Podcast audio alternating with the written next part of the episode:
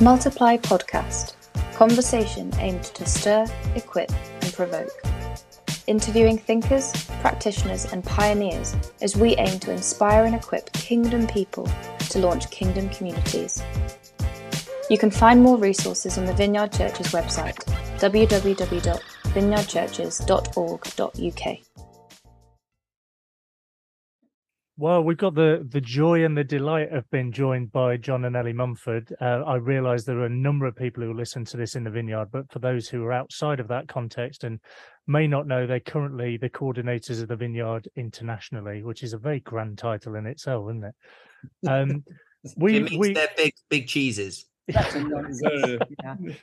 We're going to jump around a number of things uh, around the conversation of multiplication, but John and Ellie, could you just give us a snapshot of that role that you're doing at the moment, just to give people a picture who don't know you maybe as well?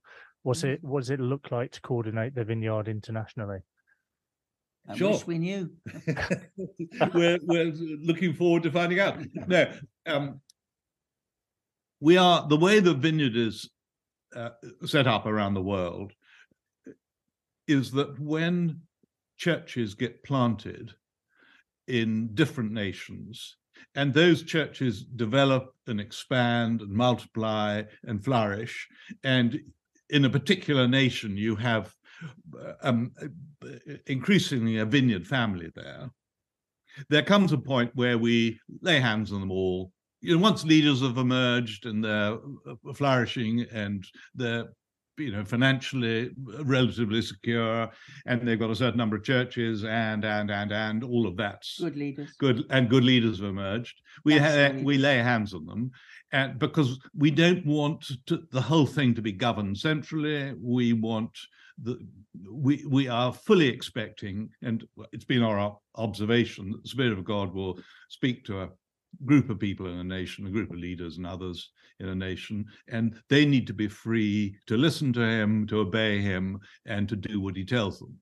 But rather than do it entirely in isolation on their own, they've chosen to do it a bit like churches in a, even in the UK, but in any AVC, um, they choose they they that's what they want to that's their passion, but they don't want to do it follow the leading of the Lord, but what they don't want to do is to do it alone. They want to do it in the company of others. Um, and uh, for, for, for people who want to do it as part of, a, of the Vineyard family, that's what they do. So each of these nations now, and there are 16 of them currently around the around the world, that have their own, as it were, infrastructure and their own leadership in what we call an association of vineyard churches. That's a vineyard family in a nation each of them have a leader, and we spend our time working with those leaders, time and energy, encouraging them, uh, um, and build, helping them to build their teams. Helping them, exactly. And, and just give us just give us a quick snapshot of those sixteen. Yeah. yeah. Um, you you know, obviously post-COVID world coming into a new reality. What does that look like? Do you know what I mean? Like, is there a massive difference in terms of how AVCs have come out of the pandemic, or is it actually kind of similar traits across the world? I think uh, yes, I would say everybody has struggled in the same way. Um, everybody is struggling with finances and giving. The African churches, they literally depend on what they collect on a Sunday. Mm. And when they haven't been able to meet, and in one country where their you know their church had been swept away in a flood i mean that's a very precarious way to live so they've struggled particularly and we've helped them and uh, uh, often alongside that has been um, their internet yes is not as reliable and uh, and is not as fast so they've not been they weren't able to do the sunday streaming Mm. So that they weren't able to gather in quite the same way. And of course, they've not been able to do um, an awful lot of us now. Um, when people give their tithes and offerings to the church, they do so via the internet in some way. Yeah. And that's and that tends to stabilize income. So Whereas some of them have taken a big, a big hit like that. Whereas recently, last autumn, we went to South Africa, we went to Australia, we went to New Zealand. And in all cases, they were desperate to be together again because they'd not met for three years. They've been really isolated, especially the New Zealand people. They were very nervous of being together again. They were anxious. And in each instance, in each nation, three national conferences back to back, the Spirit of God came and just moved through. And the fear went, and the excitement grew, and the extroverts all over the place were thrilled because they kept hugging each other. The introverts couldn't wait to go home. It was so overwhelming. so, I mean, in that way, I think I'm telling you that to say basically all of us have been affected yeah. and in similar ways. So whether and it's South America or whether it's North America or Australia, New Zealand, we've all and Europeans, we've all taken a hit. But I think people feel that was then and this is now. And certainly the atmosphere looking forward to them all meeting together in Portugal in March is very upbeat and very excited and very wanting to press on again. Yeah, it feels like a different moment, doesn't it? Like in my yeah. reflection of the churches that I'm talking with, it's like actually there's this this deep sense of hope, and particularly yeah. around people coming to faith as well. You know, the spirit, yeah. the power of the spirit moving, and then people coming to faith. It just feels there's that expectation for the power of God to come, and, and faith rises. Yeah. Yeah. Yeah. Exactly. Yeah. No. Yeah. And if if we were just to that's the context of of you guys now, if we were just to jump back many years to those days when you planted that first vineyard church in in the UK. Um, I just wonder, even can we touch on some of like you your emotional response to that? You know, was was there fear? Was there trepidation? Was there excitement? I think I think the the fear and trepidation and uh, well at least the not necessarily paying the cost but counting the cost that we knew we'd pay as it were mm-hmm. uh, um, i think a lot of that came in the couple of years that that preceded it Maybe around that. because it was the decision leading up to the decision to uh, attach ourselves to the lunatic fringe otherwise known as the vineyard uh, for me at least, for me at least, it may be it was a bit different because uh, at the time I was working, we were working and loving, and still do the Church of England. But um, if you're ordained in the Church of England, uh, at least then, this was 30 years ago, you know, it's not really the done thing to leave the ministry and to switch to another group. You know, it's rather, well, bad manners if you don't you just don't do that.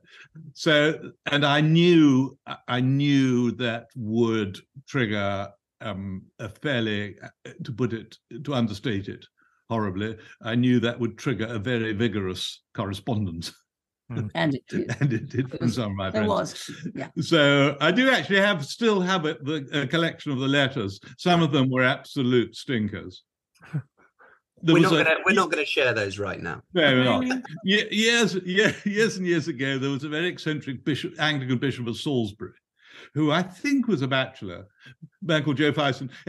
And whenever he got difficult correspondence he didn't like, he would tend to read his his letters in the bath. He would post them down the side of the bath. Between the, the edge of the bath and the wall, he would just post So when he retired and they refurbished the house, you know, and they removed the old bath, there was a cascade of stroppy letters that he had never uh, acknowledged. So I didn't quite do that, but uh, uh that that was, I think, as much as anything, where the fear and trepidation was. Mm. And by the time we then went to Anaheim for eighteen months, and by the time we came back, it was like, you know, the die is cast this thing may not work but mm. we're going to come back and we're give, going to give it a... and we work together well we complement each other so john is very measured very, as you probably know, very wise. It's boring. But no, um, counts the costs, makes lists, plans. You know.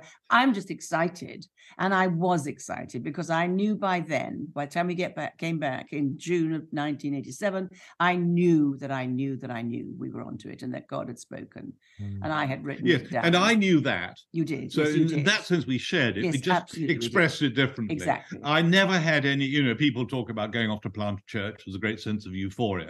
I never ever felt that. Never. I mean, I knew it was what God had called us to do. So fine, great. You had go, incredible certainty. let's that. go and do it. Mm. But uh, there was no euphoria because we knew you know, it, it cost a lot. It was going to be well. Uh, again, it's very difficult to talk like this without it sounding heroic, hmm. and at least we don't think of it like that. Yeah, didn't feel that. For us, it was just like, mm, what's the next thing? Hmm. Yeah. Lord, we're we're going to we're not better and worse than anybody else. We're not cross with the Church of England or grumpy and you know storming out and slamming the door. There was none of that and we love it and still do. So, I mean, I can't really talk like this, but the reality is, I don't feel that we left anything. People say, "Why do you leave the Church of England?" I didn't really feel I left anything. Yeah, because I didn't, you know, deep in my roots and my culture, um, there is the, the, Church of England is, is, there, but it doesn't preclude other things. And you ordained the whole church. All, yeah, I did all, you know. So and lot, lots and lots and lots of our friends are still working there, and that's where you know that's where God has them, and mm. nobody could be more thrilled than us. So I don't want it. To, we don't want it to sound sort of heroic and or you know. We we know the truth, John. We know the truth. Very good. There you go. I guess one of the things we wanted to kind of draw out of you both was at, at that point of planting that church, did did you know that it would? Uh, did you intentionally set out for it to multiply quickly? Was it was it yes. led by the Lord? Um, was, were there things that you did that you had in your culture and DNA? What did, what did that season look like? I think we yes we I don't know about growing quickly. We knew it was going to grow, and we had we, a plan. We, we had a plan that was right from the start. So I remember from the very first house group we started in our front room in a, a, scruffy little house in Wimbledon, on the outskirts, of, the cheap side of Wimbledon. From the very first group, we knew we were looking for leaders mm, mm, because we knew that in order to multiply, we'd need to identify, recruit, train, deploy, monitor, and nurture leaders. We, that was very it deep. So ingrained. That in was us. ingrained in us. Yeah. And so from day one, we were how can we give this thing away? I mean, that's what we had loved about the vineyard, mm. and that's what I think had sort of gotten in, got into our our bones, got into our DNA. That this thing is not just this is not about us. This is not for us. It's for for, for the Lord. It's for the church. It's for the country. And, and, so it was so it was intentional but would you say it was organic intentional or would you say it was quite strategic in the sense do you know what i mean? It's like when i say you knew that you wanted to multiply you did those things you started your small group you wanted to multiply your small group. Mm. did you have a blueprint beyond that or was it more yeah, i think i think we always knew we were going to plant churches. I think mm. we all yes we did. We yes. always knew that. Yeah yeah. And, and we worked incredibly hard for the first year growing and just and there was an element of which you can't underestimate of sovereign things. Mm. Yeah. Those people would turn up on the doorstep. David and Alison Flowers phoned from the M1 on their way down from Leeds and said, Where are you meeting? We're coming. Hmm. I mean, sovereign. He was the first person we ever knew who had a mobile phone. It was like a brick. Yeah, it was a huge thing. You know, it would dislocate your shoulder if you held it there and for too long. They literally, and then Hugh and Ginny Cryer arrived on the doorstep because the Lord had spoken to them that morning and said they lived down in Petersfield or somewhere down in Sussex. He was in the Royal he Navy. He was in the Navy, and the Lord spoke to them that morning and said, "Go to the city, and it'll be told you what you shall do." So they turned up on our doorstep and said, "That's why we're here." I mean, it was just there were lots of those. There was somebody who was riding his bicycle in Harrow, okay, North London, Harrow. And his wife was nagging at him because she wanted to come and look at the group in Merton Park. And he was very reluctant and grumpy. And it was a rainy morning. He was cycling to work. And the bus in front of him stopped suddenly. And he jammed on his brakes, looked up, and across the back of the bus, it said destination Merton Park. Now, Which nobody has no, there is no bus from Harrow to Merton Park. Nobody's ever found a bus that wow. does that route.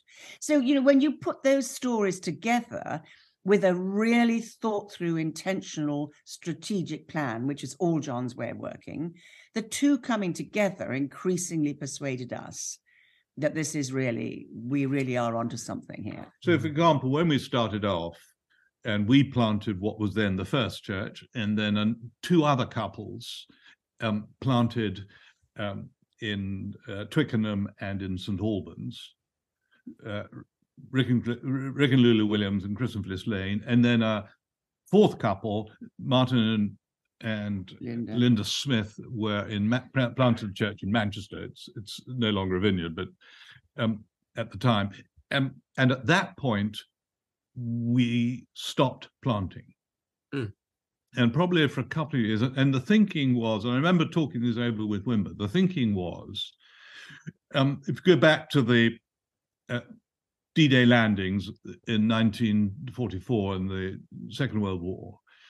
Once the they had landed on the beach, the famous D-Day landing in June 44, and they landed on the beaches and they got ashore. They fought their way ashore. They then moved inland, fought their way inland for I think it was about five or ten miles. It wasn't very far, and then they stopped, and they they built a very secure perimeter so they there couldn't be a counterattack that'll push them back into the channel. But other than that, they stopped, and they spent the next few months simply building up reserves. Pouring resources. So it's technically known as a beachhead.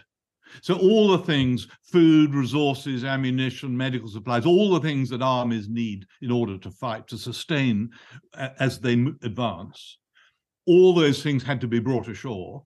And it wasn't until they were thoroughly resourced that they then broke out and General Montgomery went in one direction and the American General Patton went in the other.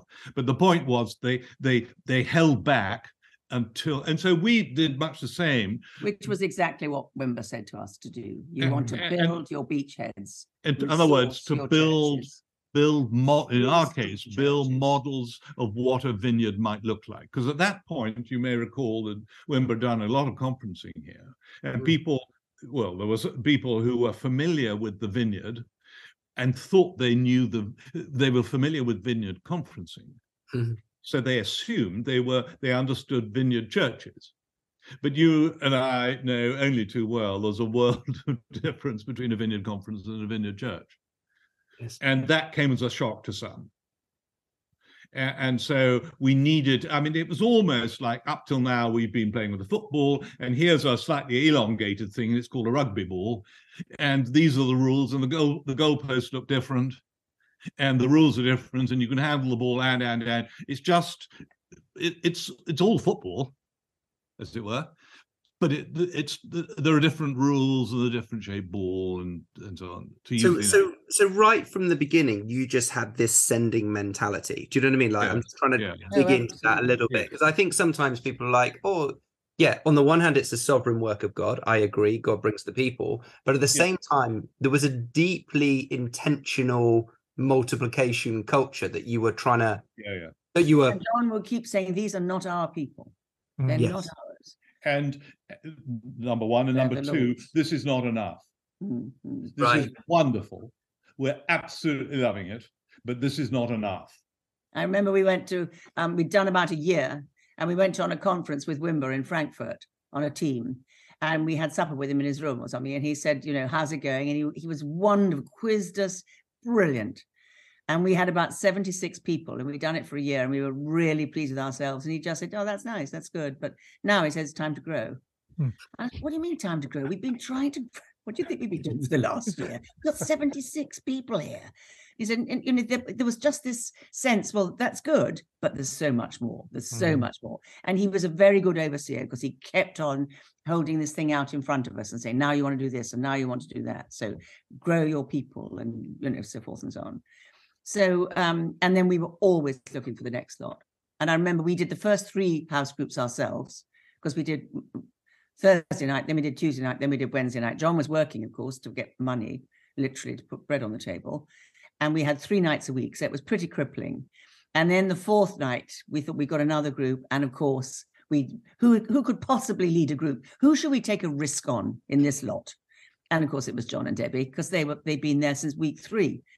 So we sent John and Debbie off, and of course they did their first group, and the, the news came back: revival's broken up. We've never known worship like it. You know, everybody's coming. It was, I mean, it's nothing's really changed in 35 years, but it was just you know we'd spotted them and off they went. And it was the it was just the beginning of spotting these people and sending them off and not wanting to because it meant that our groups got depleted. We lost the fizzy people that wanted to go with them. We and then of course as you start doing that with a church you lose your your leaders you use your income you, you lose the sort of people that gather around them. So from the beginning it was costly and i think for those who stayed behind you will have experienced this as well uh, one one character put it memorably he said john it's like we're we're always going to the departure lounge of an airport and waving them waving off. goodbye to our friends as they go off and plant somewhere else. Wow. And then much later, a rather gr- grumpy, wonderful friends and leaders who'd helped us build, but she was cross and she said, "John, all you want this this is the South Southwest London minute we were leading. All you want this church for is for breeding." so um, there was all, but it was always. Uh, uh, having said that, uh, we were very. We didn't go. We we built s- slowly. Yes, we deliberately. We built slowly. We weren't in a hurry. Mm. We were very determined. We were determined focused. and focused and knew where we were going, but we weren't in a hurry because we knew that we were laying foundations. Mm. And we needed to model what we wanted to be, what we wanted to see reproduced. And were you? Oh, sorry, James. Go on. Were you? No, I, I, was just wondering what your relationship with Wimber was at this point in terms of, like, would would you have like a a weekly call, a monthly call? Do you know what I mean? And he was like, okay, you've reached this point, you need to do it, or was it quite loose? It was fairly um, loose. Loose. And in the early days, he rang and I would answer, and on one occasion, I said, John, how lovely to hear you. You always ring at just the right moment. To which he rather piously replied, I only ever ring when the Lord tells me to. oh, so that up. was a put down. Oh, oh shut great. up. Stop it. And then he said to me, How is it On going? another occasion. Yes, another occasion. How's it going? And I said, John, let me pass you over to John. He'd love to tell you how it's all going. No, he said, I really don't want to talk with John, Eleanor. I'd much rather talk with you. He is so conservative and you always exaggerate. he and I would build the church by adding noughts on the end during yeah. our conversation. That's all right. Uh, very good. So, but in answer to the question, it was pretty random. It wasn't that frequent.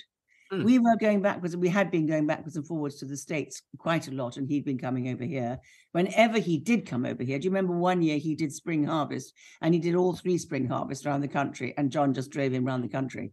No, but that we, was a little later. That was a bit and, later and that was um, as we were uh, we were beginning to plant churches by then and grow and he was so to answer your question your immediate question uh, james in, he was our overseer yes, if you was. like he, yeah. he was the about 95 wasn't it um, area or regional whatever co- coordinator in effect but it was just at a distance mm. geographical distance i mean um, then as the thing grew, and he obviously had in mind, though he hadn't said it to me or to us, but he had in mind that we would in due course become um, aerial regional coordinators, which sub- subsequently, of course, degenerated into national director.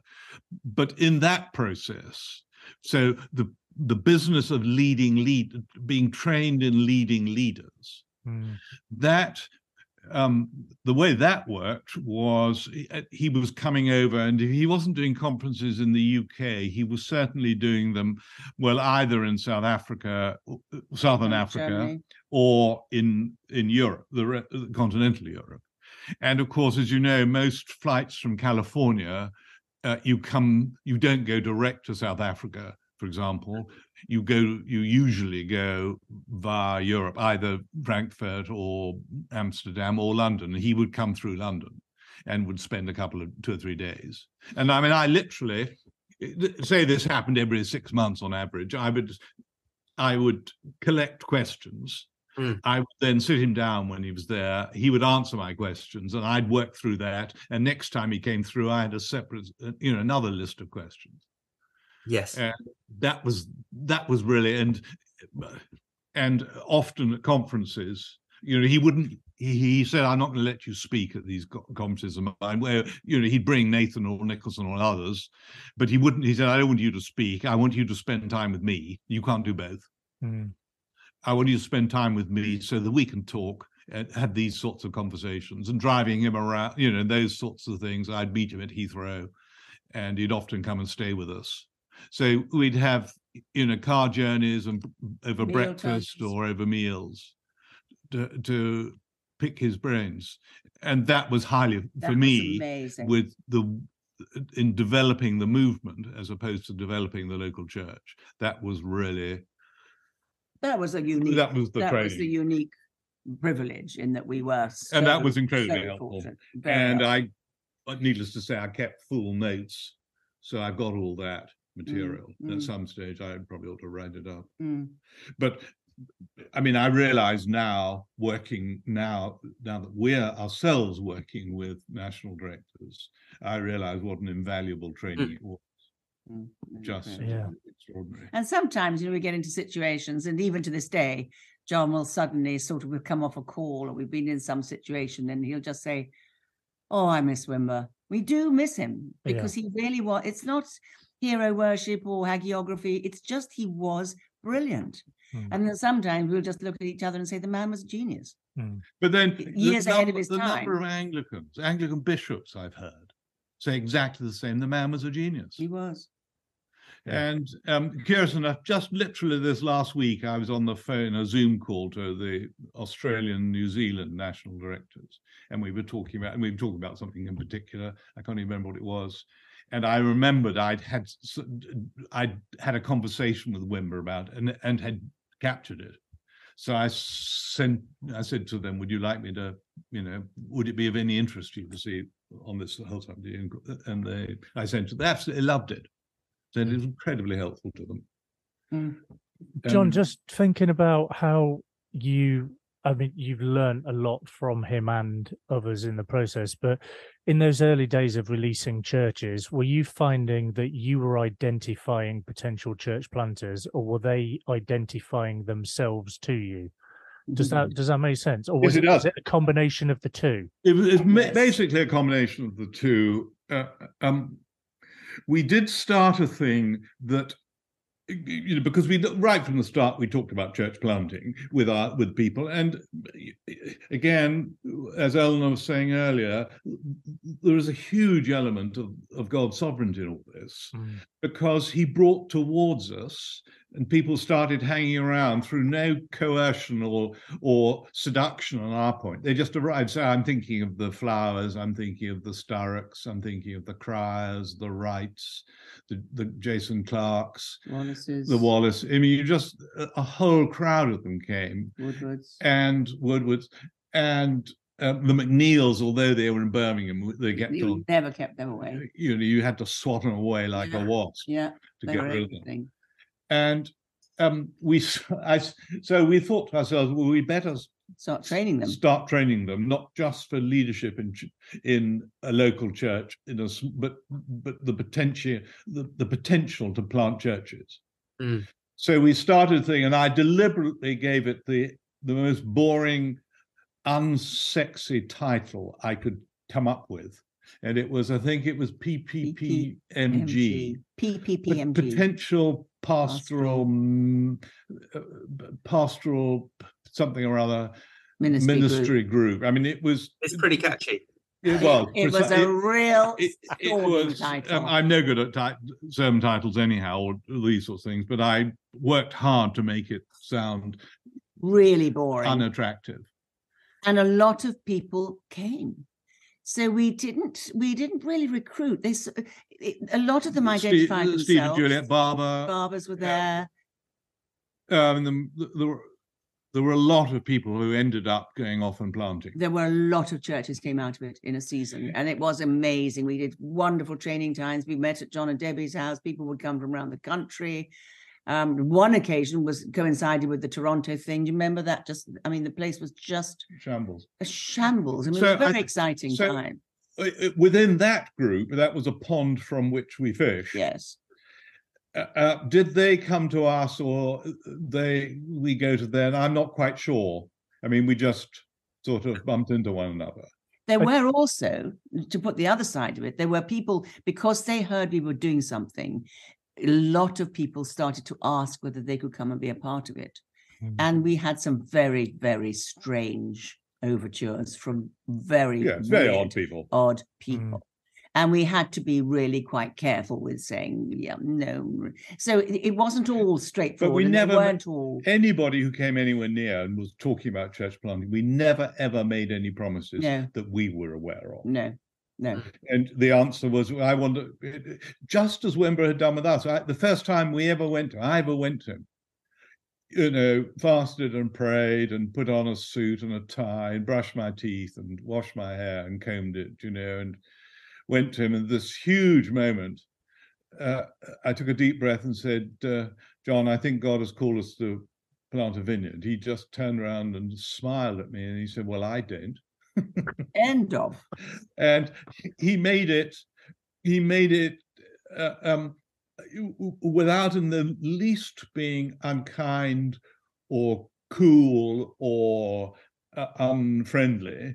He made it very difficult. He kept on putting roadblocks in our way because mm. he remember at that point he wasn't focused on planting vineyard churches outside north america mm. that was never on his we that, were embarrassment to him yeah that was never his vision his vision was always to do church planting in north america us and canada and renewal worldwide not to plant churches worldwide, which was one of the reasons he gave promises to people around the world, which he then had to go back and renegotiate principally with David Watson, but with others.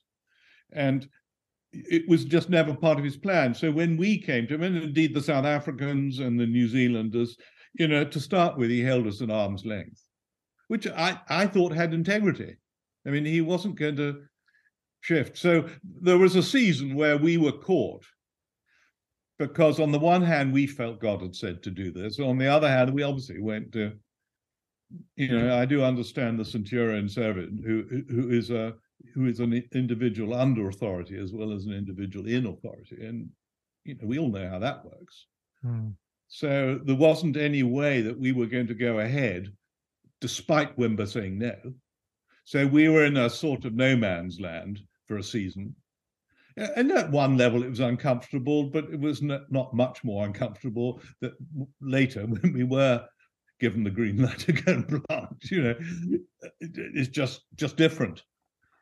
Coaching and mentoring, and I was just thinking about you know back to the Wimber and the way that he inputted into your life. Yeah. Really, that kind of guidance through the different phases of church and the different mm-hmm. moments and that input into you. And I just wonder whether you could speak, you know, for people thinking about planting churches or you know that that guidance from a seasoned leader who can see things or i don't know just i didn't know whether you had any comments on that. Um yes um, I, think... I think we've been very very very fortunate. We had two vicars in the church of england the first of whom was absolutely outstanding died just before christmas. We were part of the funeral. Justin welby came to his funeral because he said john collins who was our vicar was the finest parish priest in England since the Second World War. So we were really, really privileged. So we were trained by him. And then we had another very happy second curacy. And then we had Wimber. So we have been very, very fortunate. And well trained. And very well trained. One of the distinguishing characteristics with John, which I would always encourage in younger leaders, is asking questions. I mean, mm. he almost to a fault. He's always been asking questions. And John and Wimber always used to laugh at him because he had these little black Filofax, would write down everything that Wimber ever said. And Wimber thought this was absolutely quirky. But, but I was just, just love. I've that. always been inquisitive. Yeah. It's just yeah. And it's based on not thinking I know. Yes. It's so it's not contrived. It's just genuinely I, I, just fascinated.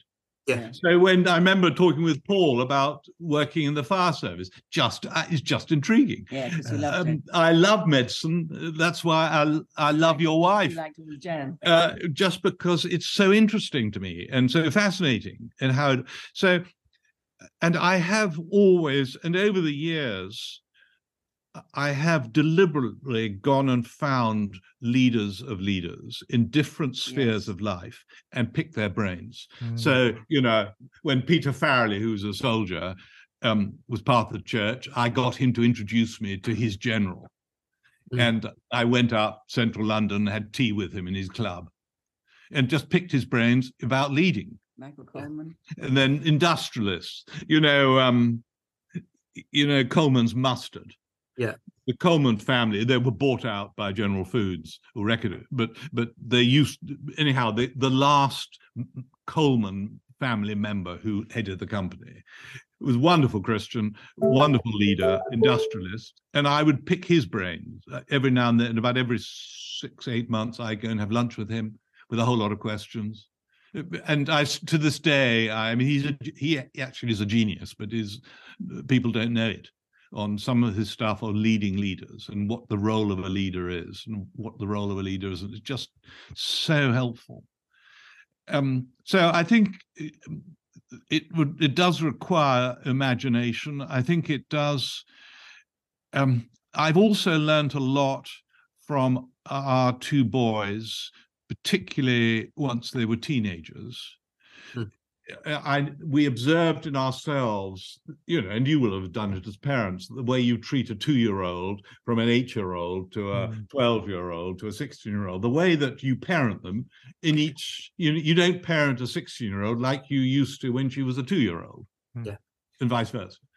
And so working, I learned a lot with them, and particularly again with them it was more and more these days uh, it's it is asking questions. And mm-hmm. that's that is a key so that they for example there was a time when james or marcus would come and say you know i've got so and so this amount of money and here are the options. I want to go and buy this particular piece of kit. What do you think? And you know i'd be fairly directive and it doesn't work like that. But even now they'll sometimes come and I will always respond to their question with another question: What are your options? Hmm. Well, we could do this, and then then we have a discussion about the pros and cons of the different options. And what does Carrie think, or what does Holly think when they're married? So you know, all the time you're, and you're not telling me, you're not trying to micromanage, you're not trying to um, control. You control. You might tell them what you think, but you would only do that right at the end of end of the conversation. It's those sorts of things that I've noticed uh, with with emerging leaders. Yeah.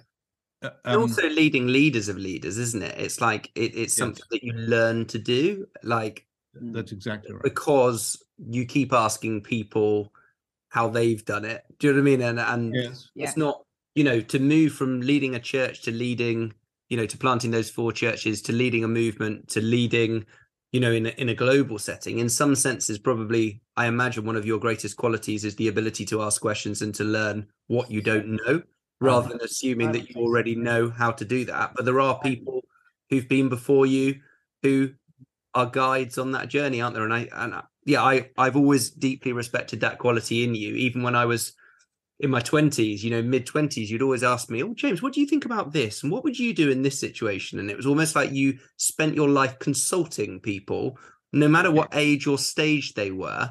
But it gives enormous dignity in that moment to, to that mm. person that you're listening to, being like, Oh, I've never had that opportunity to say that.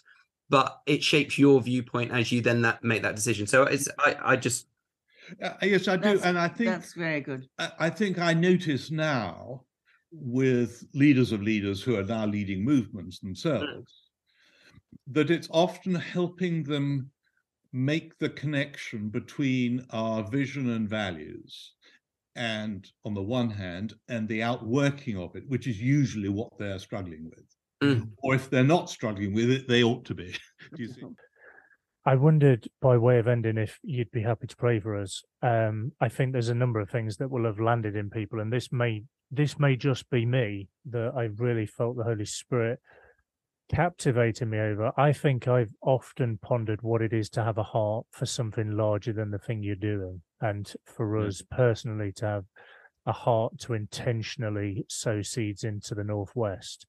And mm-hmm. I I was fascinated by you saying, you I, I mean very humble in the in the way that you are about you didn't see church planting as your thing, and actually it was always something for the movement birthing. I just wonder if actually there'll be a number of people who'll be deeply challenged by this, the heart and the desire we have to have for this next chapter and season is is something way bigger than the thing we're doing, and Mhm. to release it and to have a desire and a heart to see that multiplied in the areas or the regions that we live and represent. And I wondered if you'd be, Yeah. be happy to to pray that over us almost as well. Yeah, and um, I think it's something that God. I mean, o- obviously, it's something that God does. Um, it usually, certainly wi- with us, it feels preposterous. I mean, it, uh, uh, John, what are you thinking? How dare it, you know, it's Who do you think who do you you think you are? are? Yeah. E- Exactly, and you you never escape from that. Um, and and it's sort of bluff. it's like, well, I don't know, but until somebody says no, let's try it. Mm. I mean, I do like. I mean, it is true. I do like building things. Yeah. I've always enjoyed that. So, I curious enough, I remember Wimber saying it once. You know, I really enjoy building things, and and so, but you know, in the northwest, why not? Mm. Do you need to be an apostle? you can if you like. I don't care what you call yourself. But if you if you have what the Scandinavians call a vision, a, a vineyard vision and values for something bigger, well, try it. Yeah. I, I mean, I would, in that sense, I'm very strong on ambition Yes. And uh, by that I mean in the church we're very strong about knocking ambition on the head, particularly if we're Brit English. Mm. English, uh, uh, and you know, it's proud, and you're going to get a swollen head. Uh, da, da, da, da, da. I, I've never felt that. that- I've never felt. The answer to that is God sends you enough failure and setback and difficulty and pain and anguish that keeps you humble. You, don't- you, you, you long, s- long since did I ever think it was any credit to anything. I, I mean, it's that's just the nature of it. Yeah. So let's just take a punt. Let's see what might go. And the, the, it's more, Lord, may I? That's the way I, Lord, Lord, may I do this? May, Lord, may I experiment with this, with um, this particular leader in uh, uh, Chile? May I, may I drag him in and give him a, a job that it'll give him a task to do that'll probably swamp him? but he'll come through and do it magnificently. May I, may I, it's, it's, you know, may I take a risk in that direction? Yeah. Uh, Um, and it's just dreaming, what if? Yeah. Yeah. What, what might happen if? So, I mean, even recently, I don't even know whether it's appropriate to do it because, I, you know, I'm, we're both terribly old, so we ought to be retiring. But, you know, uh, what if? No, it's not true. There's no such thing as retirement. Why? What if we were to have not just a, an international coordinator, but a continental coordinator? What happened if we had an ex-national director who had the run of South America or had the run of Africa, South Sub-Saharan Africa? You know, what could we do with some? You know, it's it's that's the way. Mm. What happened? You know, maybe in the northwest, or maybe in Scotland. I mean, you've you know you see what's happening in Scotland, or, or what's happened in Ireland in the last ten years. Let's go for Wales. Uh, Yeah, it's just and go it's for happening in Wales and the northwest and across the north. Uh, But but what if? And it doesn't require a national director. It doesn't require a committee. It just Bit of just- courage, bit of the Holy Spirit. bit of the Holy Yeah. Spirit, and a, a bit of a bit of a gamble, and a bit of An ambition. you know rolling of the dice, and let's see, and Imagination. what- let's talk, and what do you think, and do you know, without getting too Yeah. intense about it, without talking about it, too, I wouldn't talk about it too widely, except with people, you know, who have a clear idea what you're about, and just wait and then talk about it once it's happened, but not too much before it happens, Yeah, Get on with it. and Yeah. just get on with it. Anyhow. Right, Oh, pray I- over us, you two. Go on, go on, Ellie. You pray over us. Go well, on. Lord, we thank you for one another and we thank you for this really lovely time together. And God, we thank you for the call there is upon us to the kingdom, mm. the call yes. there is upon us to the church, the call yes. there is upon us to Jesus, his, yes. his cause, his church, the things that we love. And Lord, we are not complacent, but we know for sure that you put on us something very special. We believe in the sacred trust. We believe that you've entrusted it to us. We believe that in our generation, John's and mine, and now in your generation, James and Paul, and the, all the rest of you, there is a real longing in people mm. for more yeah. of the kingdom and for more healthy church life across this land. And Lord bless them. Bless them, and may the kingdom come in our time and in these places, in our land, for the sake of your glory. Amen. Amen. Amen.